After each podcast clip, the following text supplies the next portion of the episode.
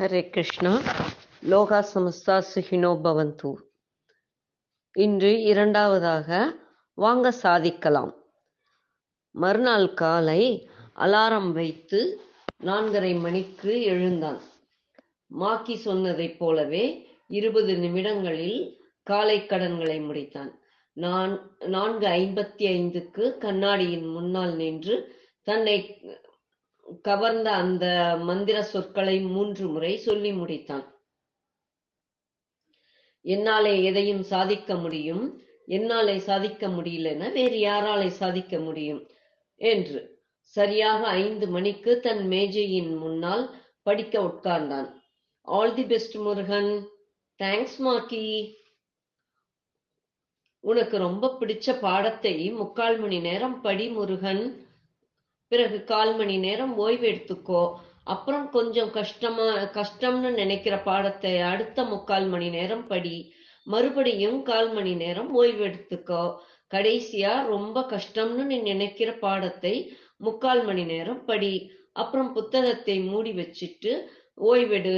மீதியை சாயங்காலம் பார்த்துக்கலாம். சரிமாக்கி முருகன் இப்போது மாக்கி சொன்னபடி தனக்கு மிகவும் பிடித்தமான அறிவியல் பாடத்தை எடுத்து படிக்கத் தொடங்கினான். தொடர்ந்து முக்கால் மணி நேரம் தனக்கு பிடித்த அறிவியல் பாடத்தை படித்தான். பின்னர் மாக்கி சொன்னது போல கால் மணி நேரம் ஓய்வெடுத்தான். என்ன முருகன் படிச்ச பாடம் நல்லா புரிஞ்சதா? ஆமாம் மாக்கி எப்பவும் நான் ராத்திரி தான் உட்கார்ந்து படிப்பேன். இரண்டு மணி நேரம் படிச்சா படிச்ச பாடத்தை இப்ப முக்கால் மணி நேரத்திலேயே என்னால படிக்க முடிஞ்சிடுச்சு.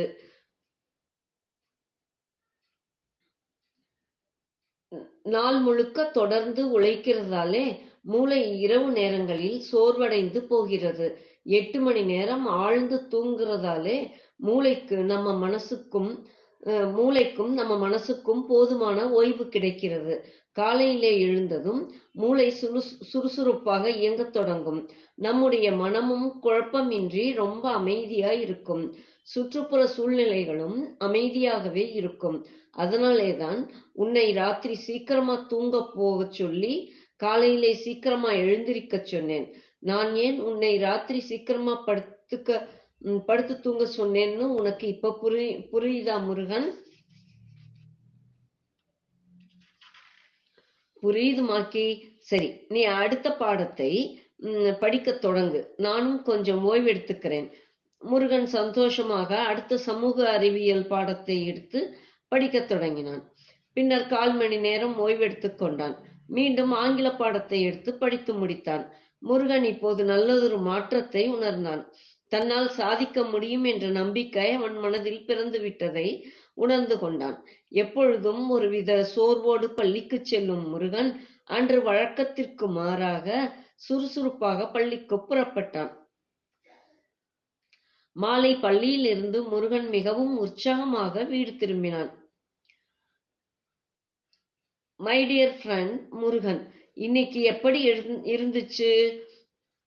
நான் விதைச்ச நம்பிக்கை விதை மனசுக்குள்ளே ஒரு செடியாக முளைச்சிருக்குமே.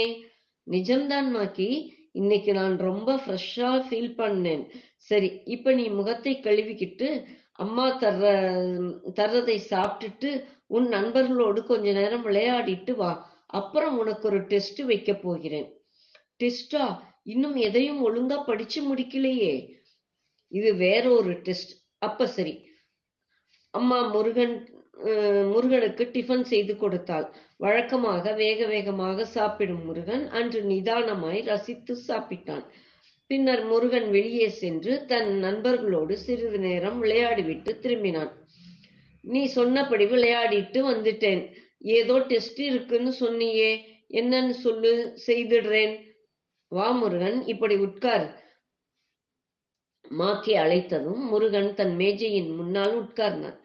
உன்னோட வாட்சை எடுத்து கையிலே கட்டு. மாக்கி சொன்னதும் முருகன் தன் வாட்சை கையில் கட்டினான். இப்ப உன்னுடைய வாட்சை மற்றொரு கையாலே மூடு. முருகன் மாக்கி சொன்னது போலவே செய்தான். உனக்கு ஒரு டெஸ்ட் வைக்க போகிறேன்னு நான் சொன்னேன் இல்லையா? அந்த டெஸ்ட் இதுதான். இப்ப நீ உன்னுடைய வாட்ச் டயல் இருக்குல்ல அதுல இருக்கிற நம்பரா? இல்லை கோடா? இல்லை ரெண்டும் சேர்ந்ததா? சொல்லு பார்க்கலாம். மாக்கி இவ்வாறு கேட்டதும் முருகன் திகைத்தான். அடுத்தது நாளை காண்போம். ஹரே கிருஷ்ணா. லோகா சமஸ்தா சுகினோ பவந்து.